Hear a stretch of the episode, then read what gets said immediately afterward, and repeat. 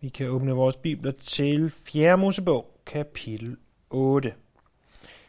I det sidste gang, vi var samlet, at vi så på det længste, om I vil, eller næstlængste kapitel i Bibelen, afhængig af, om man tager salme 119 som et kapitel. Øhm, så det var 4. Mosebog 7, som jo var de her mange, mange gentagelser af det samme, og øh, alligevel noget, hvor vi så, at Herren talte til os. Og nu taler Herren igen i kapitel 8. Og han taler tre gange. Øh, det vil sige, at han taler egentlig hele kapitlet, men der står, og Herren talte. Det står tre gange, både i vers 1, i vers 5 og i vers 23. Og de tre steder øh, giver os også egentlig inddelingen af kapitlet 1, 5 og 23. Først ser vi i vers 1 til 4, hvordan er lamperne, eller lampestagen, lamperne på lampestagen skulle lyse i en bestemt retning. Prøv lidt. Herren talte til Moses og sagde, Tal til Aaron og sig til ham, når du sætter lamperne på, skal de syv lamper sidde og lyse på forsiden af lysestagen eller lampestagen. Det gjorde Aaron.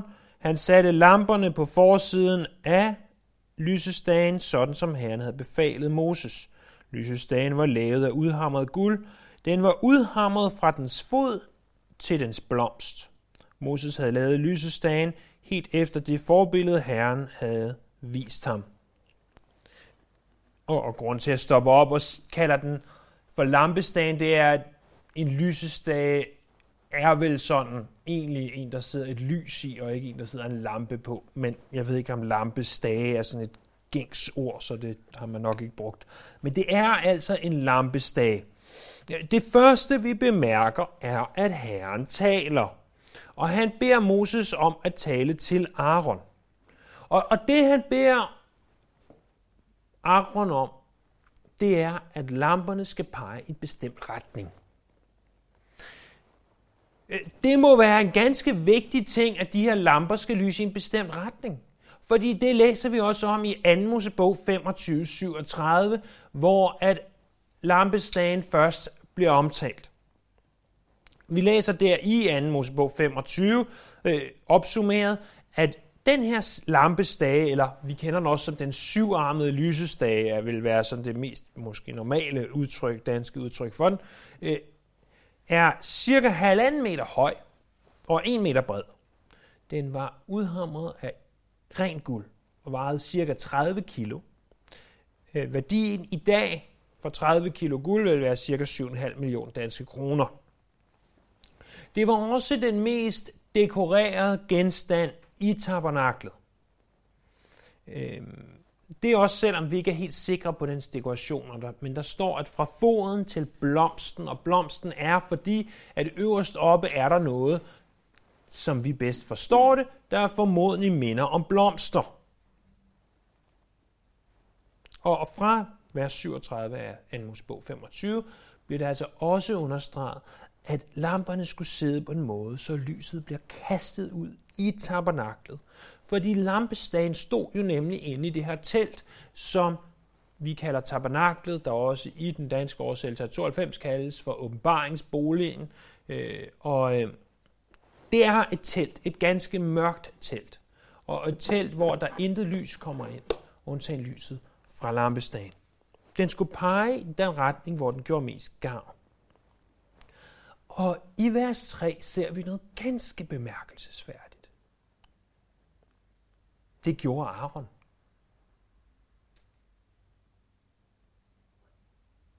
Lillebror Moses taler til storebror Aaron. Og Aaron gør det. Hvorfor gør Aaron det? Det gør han, fordi at Aaron godt ved, at det ikke er Moses, der taler, men at det er Herren, der taler.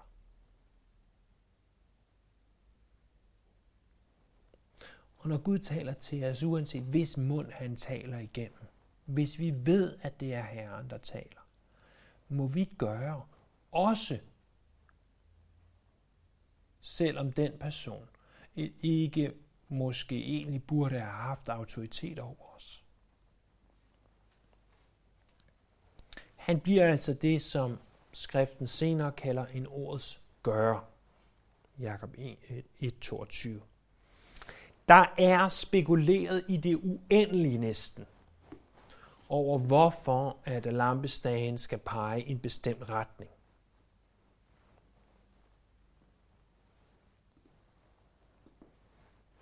Symbolikken vil ingen ende tage. Men i aften giver jeg den ultimative løsning på, hvad meningen med lampestagen var. Præcis. Den skulle lyse. Den skulle give lys. Den skulle give lys. Det kan godt være, og har formodentlig været en eller anden symbolik, som, som vi nok mest af alt kan gætte på. Men først og fremmest skulle lyse.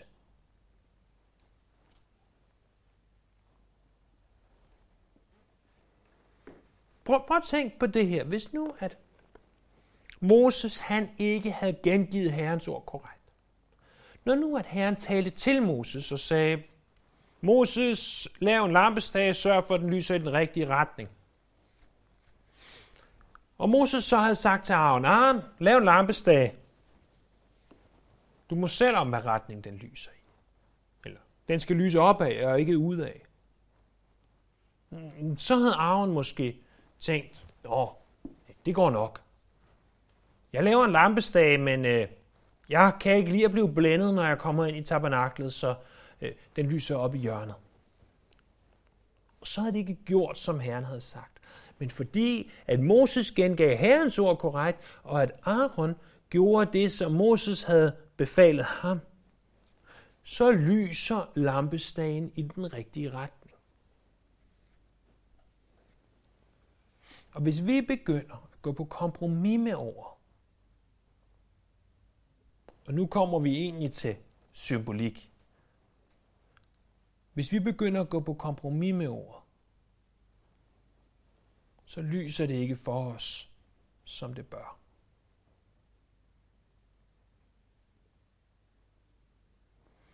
At hvis vi plukker og tager det ud, som vi godt kan lide at høre, og fjerner og udvisker det, vi ikke så godt kan lide at høre,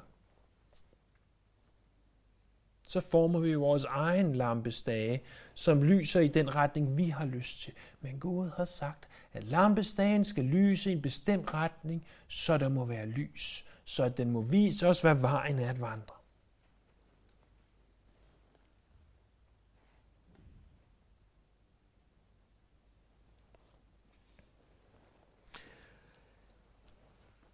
I vers 5 er der så et skifte. For i vers 5 ser vi, at levitterne de skal gøres rene før tjeneste. Og det er egentlig det, som det meste af kapitlet handler om. Det er også det, som jeg har valgt som overskriften for kapitlet, Levitternes indsættelse. Det går fra vers 5 ned til vers 22, hvor vi i vers 5 har den anden af de tre, Herren tale til Moses og sagde, og i vers 23 har Herren talte til Moses og sagde. Og hvis du bliver forvirret og sidder og leder efter vers 5, så prøv at se der, hvor der står vers 6. Der er øh, en øh, lille streg, seks ord inde, øh, der går lodret, og det betyder, at der begynder det næste vers, og det vil sige, at både vers 5 og 6 begynder på den samme linje, øh, hvis du i hvert fald har nøjagtigt samme udgave af dronningsbibel, som jeg har. Og, og det betyder, at vers 5 og vers 6 altså begynder på den samme linje. Så der, hvor der står 6, er egentlig der, hvor vers 5 begynder. Det er sådan lettere forvirrende. Øh, men Herren talte til Moses og sagde, Tag levitterne ud af israeliternes midte og gør dem rene. Sådan skal du gøre med dem, for at de kan blive rene. Du skal stænke renselsesvand på dem, og så skal du bruge en ravekniv over hele kroppen og vaske deres tøj, så de bliver renset. Derpå skal, du tage, skal de tage en tyrekalv samt det tilhørende afgrødeoffer af fint mel rørt op med olie, og du skal tage en anden tyrekalv til syndoffer, så skal du lade levitterne træde frem foran åbenbaringsteltet og kalde hele israelitternes menighed sammen. Når du har lavet levitterne træde frem for Herrens ansigt, skal israelitterne lægge deres hænder på levitterne, og Aaron skal udtage levitterne fra israelitterne og foretage svingningen med for Herrens ansigt, så kan de gøre tjeneste for Herren. Jeg ved godt, det her forhåbentlig er basalt for de fleste af jer, men der var engang en mand, der hed Abraham. Han fik en søn, der hed Isak, og Isak fik en søn, der hed Jakob. Jakob fik et nyt navn, og det navn var Israel. Og Israel, han fik 12 sønner, og de 12 sønner blev til det, som vi kender som Israels 12 stammer. En af de sønner hed Levi. Og Levis stamme bliver her udtaget af israelitternes midte. Øh, der er et specielt formål med dem, nemlig at de skal tjene Herren. Vi har allerede set i foregående kapitler, hvordan de er kaldet til tjeneste. Vi har set, at specifikt så er levitternes primære opgave det at transportere tabernaklet, øh, transportere genstandene ved tabernaklet og, og de ting, som skal bruges der. Vi så også øh, i et tidligere kapitel, hvordan levitterne eller Levis stamme blev inddelt i tre familier eller tre grupperinger. Og, og hver af de her grupperinger skulle transportere Øh, bestemte dele. Nogen skulle transportere det allerhelligste, andre skulle transportere det af stof, og en tredje skulle transportere det af træ. En lille bitte del af levitterne blev kaldet til at være præster. Og allerede tilbage i 3. Mosebog, kapitel 8, der ser vi, at de her præster, de bliver kaldet til tjeneste og til at være hellige. Levitterne. Så bare lige for at være helt sikker, og jeg skal nok lade være med at sætte post op her, som René gjorde det sidst, han talte. Det er jo grænser jo næsten til blasfemi, men hvorom alting er, og jeg optog det på video bare, så jeg har det, så jeg kan bruge det imod ham, hvis det nogensinde skulle blive nødvendigt. Øhm, Levitterne var den store gruppe. Og en delmængde af det var så præsterne. Præsterne var kaldet til at være hellige. Levitterne, altså hele gruppen, var kaldet til at være rene. I jødisk tankegang og i mosaisk, altså fra Moselovens tankegang, var det sådan, at alting er øh, enten rent eller urent. Så øh, hvis Moses sad der, og de så en tegnefilm over Noahs ark, øh, så vil Moses kunne sidde der og sige, når der kører et rent, der går et rent dyr ind i arken, der går et urent dyr ind i arken, øh, der gør de noget rent, der gør de noget urent. Alt var enten rent eller urent.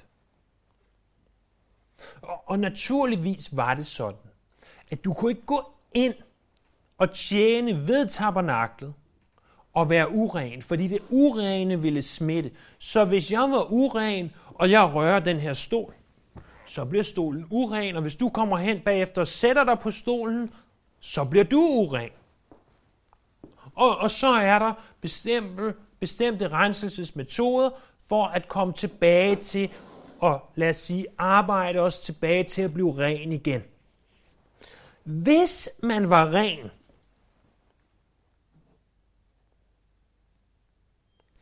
så kunne man være i en af to tilstande. Som ren kunne man enten være almindelig, eller man kunne være hellig. Som udgangspunktet var den rene naturligvis almindelig. Men hvis der skete et eller andet specielt med dig, for eksempel nogen kommer og tager en liter olivenolie over dit hoved, så, øh, og Gud talte højlydt til dig, eller en profet gjorde et eller andet, så ville du blive hellig.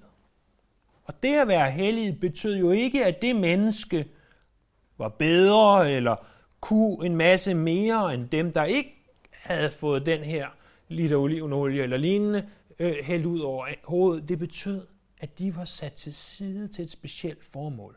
Og præsterne, de var sat til side til et specielt formål. De var sat til side til at være præster.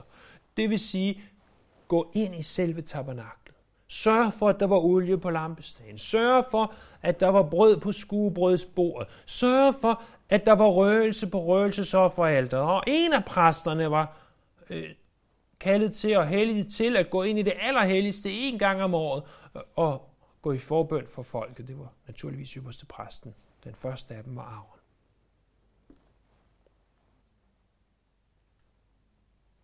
Det var det, det vil sige at være hellig.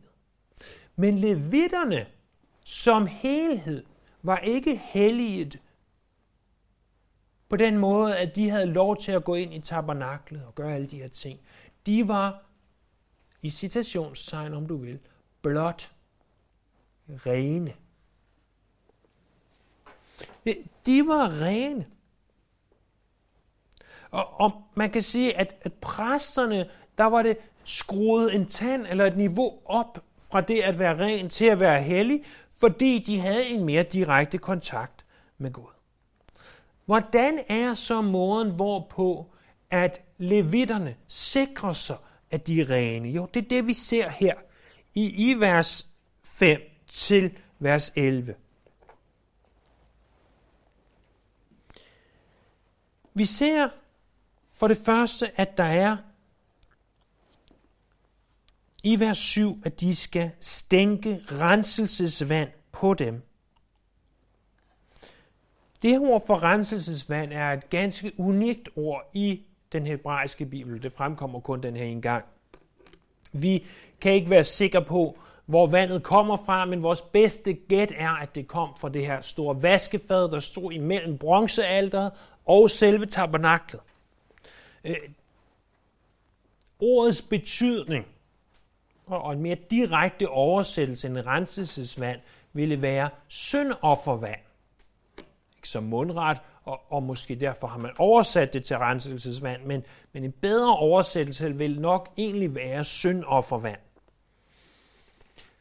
Fordi det var noget, der symbolisk skulle være med til at rense dem for synd.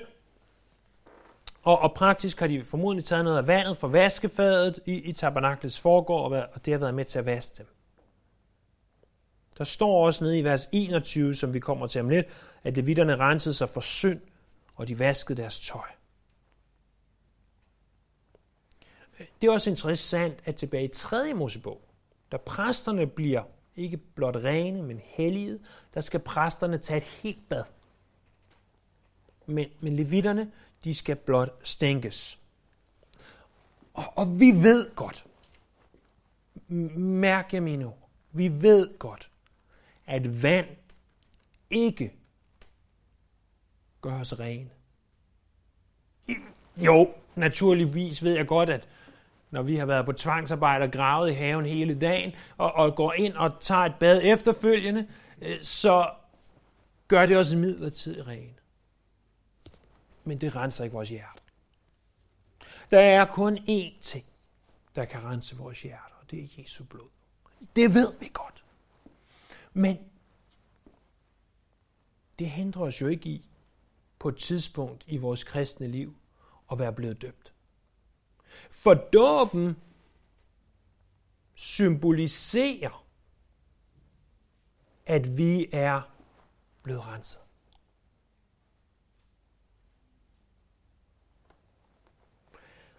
Den anden ting, de skal gøre, det er så altså først stænker de renselsesvand, for det andet så tager de en ravekniv over hele kroppen. Alt hår skulle simpelthen barberes af. Formodentlig fordi man har set hår som noget ganske urent. Ganske, ganske interessant, når vi tænker tilbage blot få, få kapitler på Nazareerløftet der måtte under ingen omstændigheder en ragekniv komme nær deres krop. De skulle lade deres hår vokse. Der var det symbolet på, at de havde taget Nazirerløftet. Her skulle ravekniven være med til at sørge for at fjerne alle urenheder ved kroppen. Alt urent, der kunne hænge ved i håret. Og man kan nok godt forestille sig, at dengang var der lidt flere dyr, der boede i ens hår, end, end der forhåbentlig er for de fleste er i dag.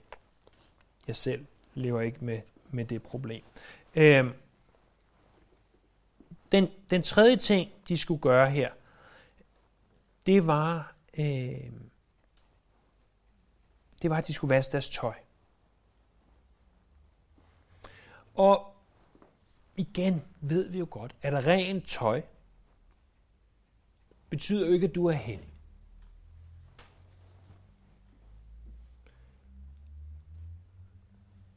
Men rent tøj er en ganske god måde her at symbolisere på, at de gør op med deres gamle veje.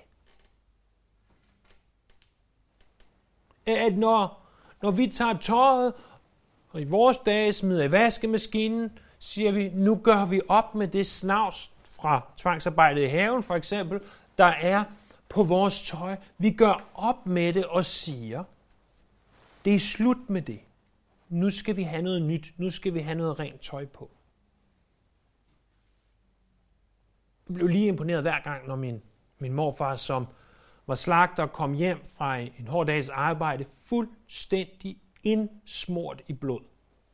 Næsten fra øverst til nederst. Og af en eller anden mærkværdig grund, formodentlig er der en fornuftig forklaring på det, jeg ikke kender, men af en mærkværdig grund var deres tøj, da dagen startede, fuldstændig hvidt. Og da den sluttede, var det fuldstændig rødt. Og, og det forbløffede mig gang på gang, at de kunne tage det tøj og proppe i vaskemaskinen og, og formodentlig kogevaste, men at det kom ud fuldstændig hvidt igen.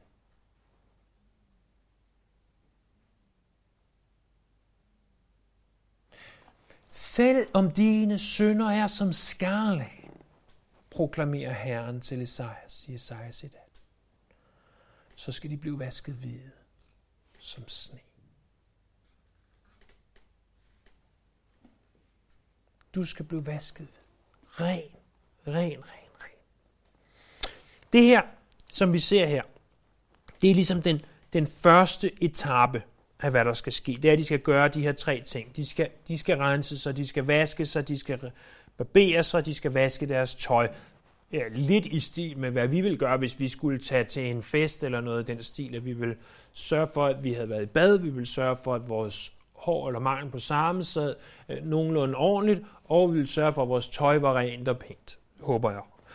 Den anden etape, den ser vi i vers 8.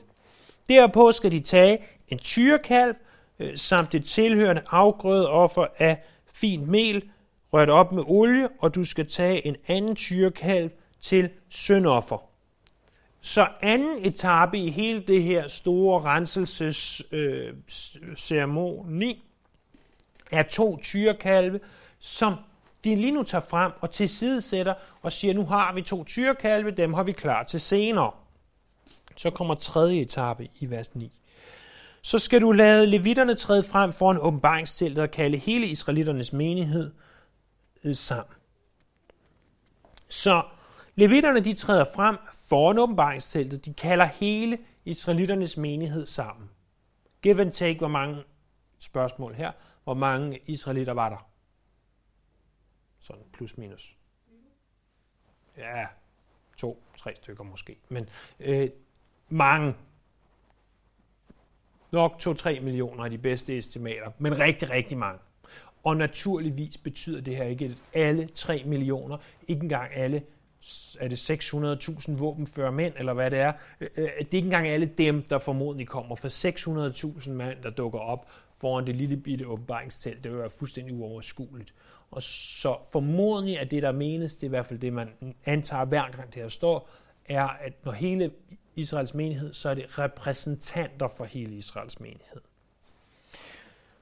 De træder frem, så de er blevet gjort rene, de har fundet to øh, tyrekalve, øh, de står nu foran tabernaklet, og så kommer den fjerde etape i vers 10. Når du har lavet israelitterne træde frem for Herrens ansigt, skal israelitterne lægge deres hænder på levitterne. Og Aaron skal udtage levitterne fra israelitterne og foretage svingningen med dem for Herrens ansigt, så kan de gøre tjeneste for Herren. Så her står levitterne, og hvorvidt det har været øh, nogle levitter af gangen, øh, eller det igen har været repræsentanter for levitterne, eller hvad, det ved jeg ikke. Formodentlig har det været nogle levitter af gangen, et eller andet antal levitter af gangen. Og de står så der, og så kommer menighedens repræsentanter og lægger hænder på dem, øh, hvilket jo i øvrigt også er et nytestamentligt principper, som vi ser i 1. Timotheus 4.14, hvordan at øh, de ældste skulle lægge hænderne på dem, som de vil gøre til ældste. Det er ikke fordi, der var noget magisk i håndspålæggelsen, eller er noget magisk i håndspålæggelsen i dag. Det er ikke sådan, at ved at jeg lægger hånden på en anden, så videregiver jeg øh, min kraft, eller det jeg nu kan, eller min evne til den person. Nej, jeg anerkender blot, at Gud har givet den person en gave til at være ældste, eller pastor, eller hvad det nu måtte være.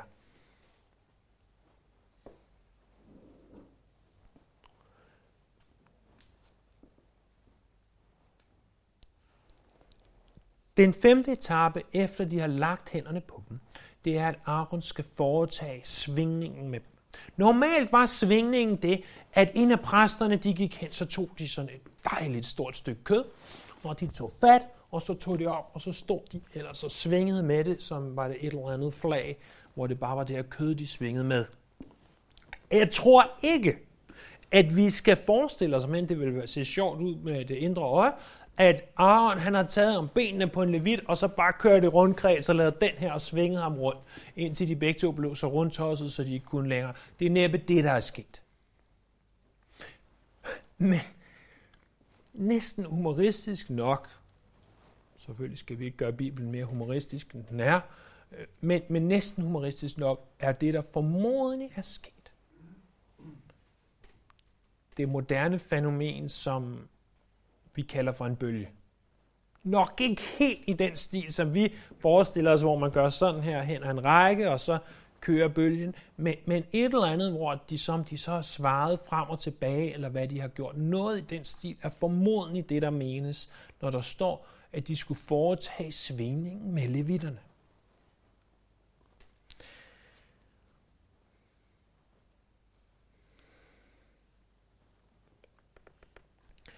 Så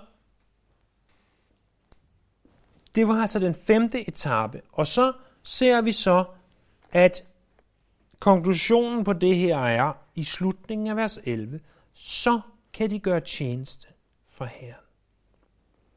Nu er de sådan set klar.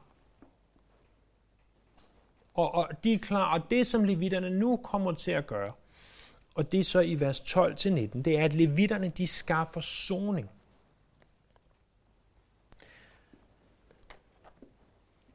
Vi ser her, at levitterne, vers 12, skal lægge deres hænder på tyrenes hoved, og du skal bringe den ene som syndoffer og den anden som brandoffer til Herren for at skaffe levitterne soning. Derpå skal du fremstille levitterne for arven og en sønner, og du skal foretage svingningen med dem for Herrens ansigt, og du skal skille levitterne ud fra israelitterne, så levitterne bliver mine. Derefter skal levitterne komme og arbejde i åbenbaringsteltet, du har gjort dem rene og foretaget svingning med dem. For ud af israelitternes midte er netop de helt og holdent overgivet til mig, og du har udtaget levitterne i stedet for alt det første, der kommer ud af moderlivet. Alle førstefødte blandt israelitterne, for alle førstefødte blandt israelitterne tilhører mig, både mennesker og dyr. Jeg helligede dem til mig, da jeg dræbte alle førstefødte i Ægypten og udtog levitterne i stedet for alle de førstefødte blandt israelitterne og overgav dem til Aaron og hans sønner ud fra israelitternes midte til at udføre arbejde i åbenbaringsteltet, for israelitterne at skaffe dem soning, så ingen skal, plage skal ramme israelitterne ved, at de nærmer sig helligdommen.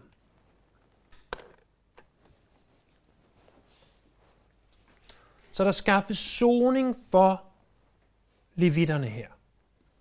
Og det gør de ved at tage de to tyre, som vi så tidligere, og, og den ene skal være et øh, syndoffer, og den anden skal være et brandoffer. Og de offer taler vi om øh, i temmelig mange detaljer tilbage i 3. Mosebog.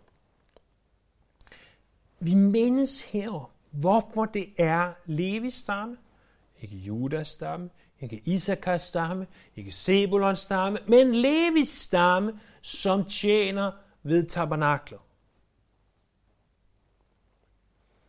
Det var sådan tilbage i anden Mosebog. Dengang med de 10 plager, hvor farao han konstant og hele tiden sagde, ja, ja, I kan godt gå, og så ombestemte sig og sagde, under ingen omstændigheder, og den tiende plage så kom, nemlig dødsenglen. Og efter at israelitterne havde slagtet et lam og smurt blod på dørstolperne, øh, og dødsenglen gik forbi deres huse, og den første fødte ikke blev dræbt, så sagde Herren til dem,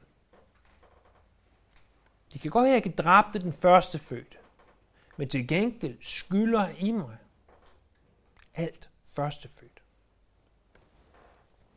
Men man indså også, eller Gud indså, og Gud vidste selvfølgelig hele tiden, at det var ganske upraktisk, hvis samtlige familier skulle bringe deres første fødte til Herrens tempel. Så derfor valgte han i sin evige visdom at sige, i stedet for alle Judas første fødte, alle Isakars første fødte osv. osv. osv., så tager jeg bare alle levitterne. Det er det, vi har læst om i et tidligere kapitel. Så det er derfor, at det blev Levis stamme. Vi skal huske, at selvom det udefra godt kunne ses som noget glamourøst og fantastisk at få lov til at være præsterne og tjene i tabernaklet. Og ja, selvfølgelig var det et privilegium, men det var først og fremmest hårdt og dødsens farligt arbejde i bogstaveligste forstand. Mere end en præst bliver slået ihjel i den her bog. Eller en, mere end en levit bliver slået ihjel, og øh, mere end en præst er blevet slået ihjel allerede tidligere i 3. Mosebog.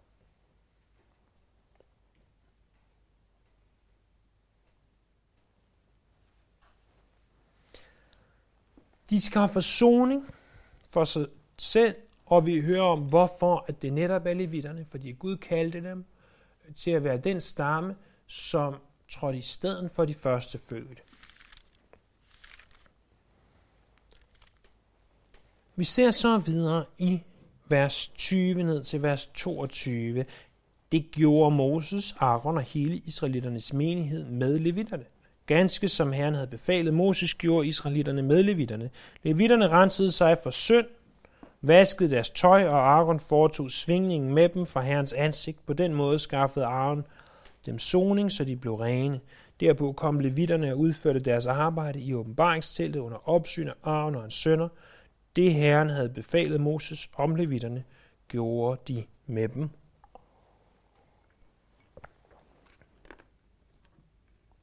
Alle fire involverede grupper, det vil sige Moses, Aaron, Israelitterne og Levitterne, de gør det, der bliver sagt. Det er jo, når vi tænker på, hvad hele den her bog handler om.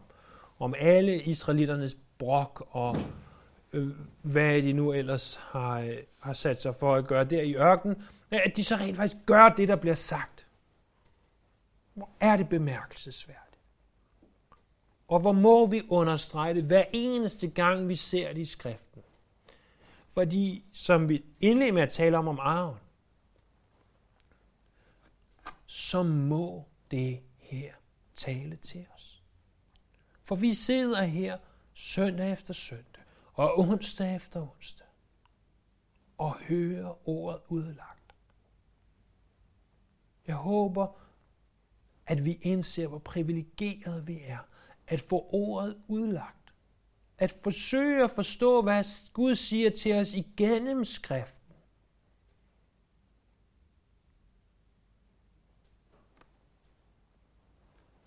Men hvis det alene er Gud, der taler, og vi ikke handler på det,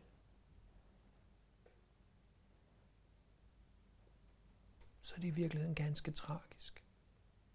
Og det siger jeg ikke, at vi ikke gør. Jeg giver os bare en påmindelse om, hvor vigtigt det er. Både for mig og for alle os. Og det gjorde de her. Hvor er det vidunderligt. Vi ser også, at levitterne skaffede soning i de seneste øh, lille afsnit, vi så på, og nu er det Aaron, der skaffer soning, så der er en dobbelt side af det her. Det er både levitterne, og det er Aaron.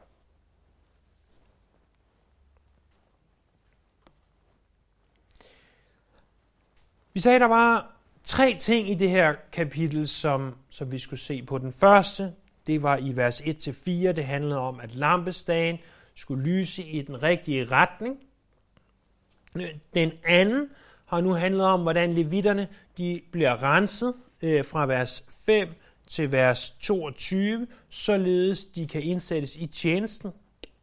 Og den tredje og sidste, som også indledes med Herren tale til Moses og sagde, kommer altså i vers 5, 24, 23 hedder det, 23 til 26.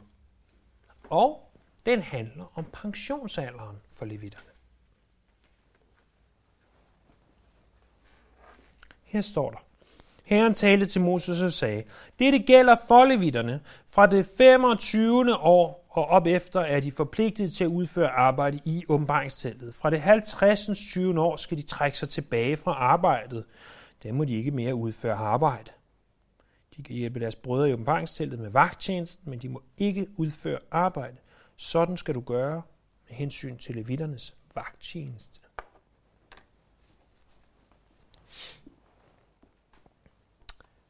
Der står her, at levitterne skal tjene i tabernaklet fra de er 25 år.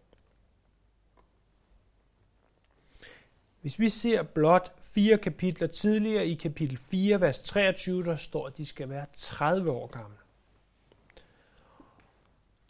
Og det har der været en ganske, ganske men spekulation over.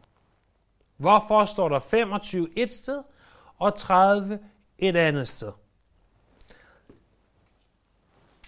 Den traditionelle jødiske forklaring er, at der var en fem års træningsperiode, og at fra man var 25 til man var 30, der stod man i lære, og det galt ikke helt rigtigt, så det var først, når man var 30, man ligesom sådan for alvor indtrådte. Det kan være, men en bedre forklaring er nok faktisk, som vi talte om sidste gang, at 4. Mosebog kapitel 7 og 4. Mosebog kapitel 8 falder kronologisk langt, langt tidligere end 4. Mosebog kapitel 4. Vi taler om sidste gang, hvorfor det er sådan, og, hvis du er i tvivl om, hvorfor det er sådan, så lyt til undervisning for sidste gang. Men den falder tidligere end kapitel 4. Faktisk falder den så tidligt, så at vi nok skal placere den helt tilbage ved kapitel 8, deromkring af 3. Mosebog. Og kapitel 8 er som bekendt tidligere end kapitel 10 af 3. Mosebog. Og hvad sker der i 3. Mosebog kapitel 10? Jo, der tager to af Arons sønner, Nadab og Abihu, og frembærer uhellig ild for Herren. Og dør som resultat deraf. Og det er muligt, at man i 4. Mosebog kapitel 4 har sagt, og på det tidspunkt har sagt, de skal være 30 år. Men Gud så har sagt, efter den her handling er sket, nej, prøv at høre. Øh, de skal være 25 år, havde man først sagt, undskyld. Man har først sagt 25, men efter Nadab og Abihu har sagt, nej, vi sætter alderen op til 30. Det kan selvfølgelig lyde mærkeligt. Det kan være, at der er en anden forklaring, jeg ikke kender til. Men det er en mulig forklaring, eller to mulige forklaringer. Fem års træningstid, eller det her med, at Nadab og Abihu, de gjorde, at man satte altså alderen op til 30 år, fordi herrens tjenere, de ikke skulle være alt for unge.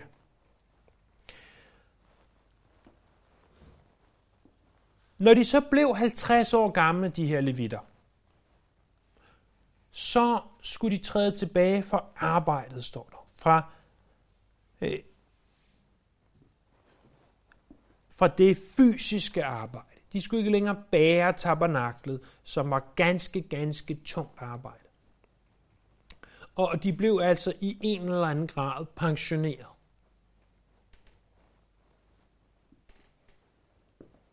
Men bare fordi man er 50 år gammel, eller sæt det nu ind i den kontekst, som vi lever i, og sætte den alder ind, som, hvor, hvor du synes, at der er man gammel, og for hver af os rykker det så efterhånden, som vi bliver ældre. Øhm, jeg kan stadigvæk huske, da René blev 30 år, var det usandsynligt gammelt. Det er snart mange år siden. Øhm,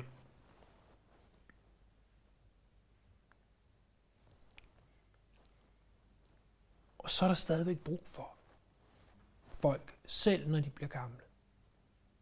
Fordi der står ikke, at når I bliver 50 år, så kan I lige så godt gå ud i ørkenen og lægge jer til at dø så har I ikke mere at blive brugt til, og, og I er egentlig mest til besvær, og I spiser bare vores mad og går i vejen og prøver på at komme med gode råd om, hvordan man klarer tjenesten ved tabernaklet, og det skal vi unge nok klare selv, for vi kan løfte meget mere end jeg gamle. Men det er ikke det, der står. Der står, at de kan hjælpe deres brødre i åbenbaringsteltet med vagtjenesten. Der er stadigvæk behov for dem. Der, der går en historie, som, som jeg ikke kan andet end tro er sand, for, øh, fordi så vidt jeg husker, øh, har jeg på en eller anden Chuck Track hørt Chuck Smith fortælle den her historie om Corrie ten Boom, som jo var en øh, kvinde, der overlevede koncentrationslejre i 2. verdenskrig. Og, og det var, er selvfølgelig i sig selv signifikant, og hun øh, skrev en, en fantastisk bog om det, der hedder øh, Skjulested på dansk, eller på engelsk, The Hiding Place. Men hvad der er næsten lige så interessant, var, at efter hun øh, slap fri fra koncentrationslejren og, og kom ud og så videre, så rejste hun verden rundt. Og hun rejste rundt i tro. Men hvorom alting er, så endte hendes dage i det sydlige Kalifornien, øh, hvor at hun blandt andet havde kontakt med, med pastor Chuck Smith. Og som historien går, så på et tidspunkt besøger Chuck Smith hende. Og Corrie ten Boom er så ganske ked af, at, at hun ligger der. Hun kan ikke rejse verden rundt mere og fortælle andre om Jesus. Og, og hun faktisk føler sig en smule nyttesløs. Og, og hvis vi sammenligner med det, vi talte om før, jamen hun, hun følte måske faktisk på en måde, at hun egentlig godt kunne gå ud i ørkenen og lægge sig til at dø. Men hvor at, at Chuck han minder hende om, Corey, det kan godt være, at du ligger der og er syg og gammel og ikke kan noget. Men der er én ting, du stadig kan. Du kan stadig bede. Du kan stadig bede for alle de hellige. Og det er jo bare en illustration af, at uanset hvor gamle vi bliver, uanset hvor svage vi bliver, uanset hvor vi befinder os, eller det behøver ikke engang være gammel, det kan også være syge og sengelig, eller isoleret af en eller anden årsag. Så som minimum kan vi altid bede.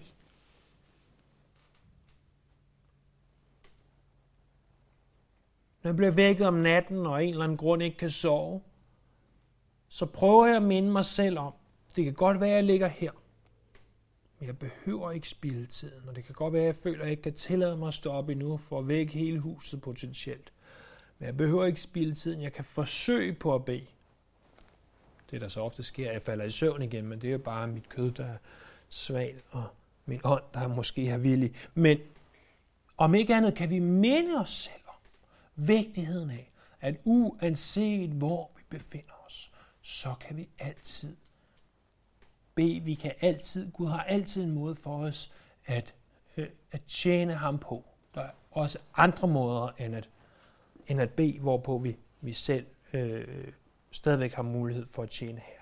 Der er en sidste ting, jeg godt vil, vil udpege for jer. Det er, at i forbindelse med Jesu dåb, i Matthæus kapitel 3.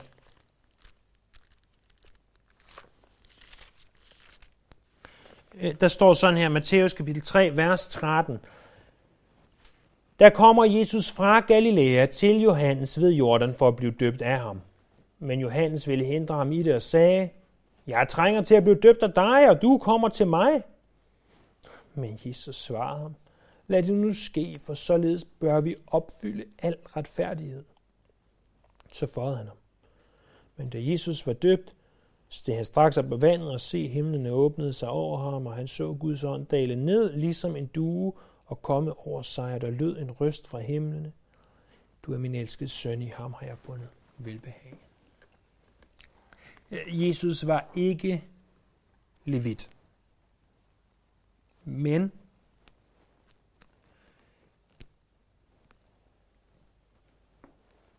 det er vigtigt for os og for vores Kristus forståelse, for at bruge et stort ord, at forstå, at han var ren.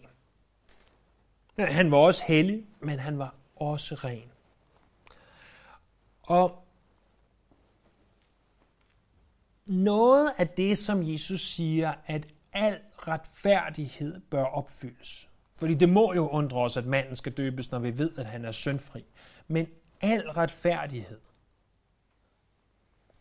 må i en eller anden grad pege tilbage på 4. Mosebog kapitel 8.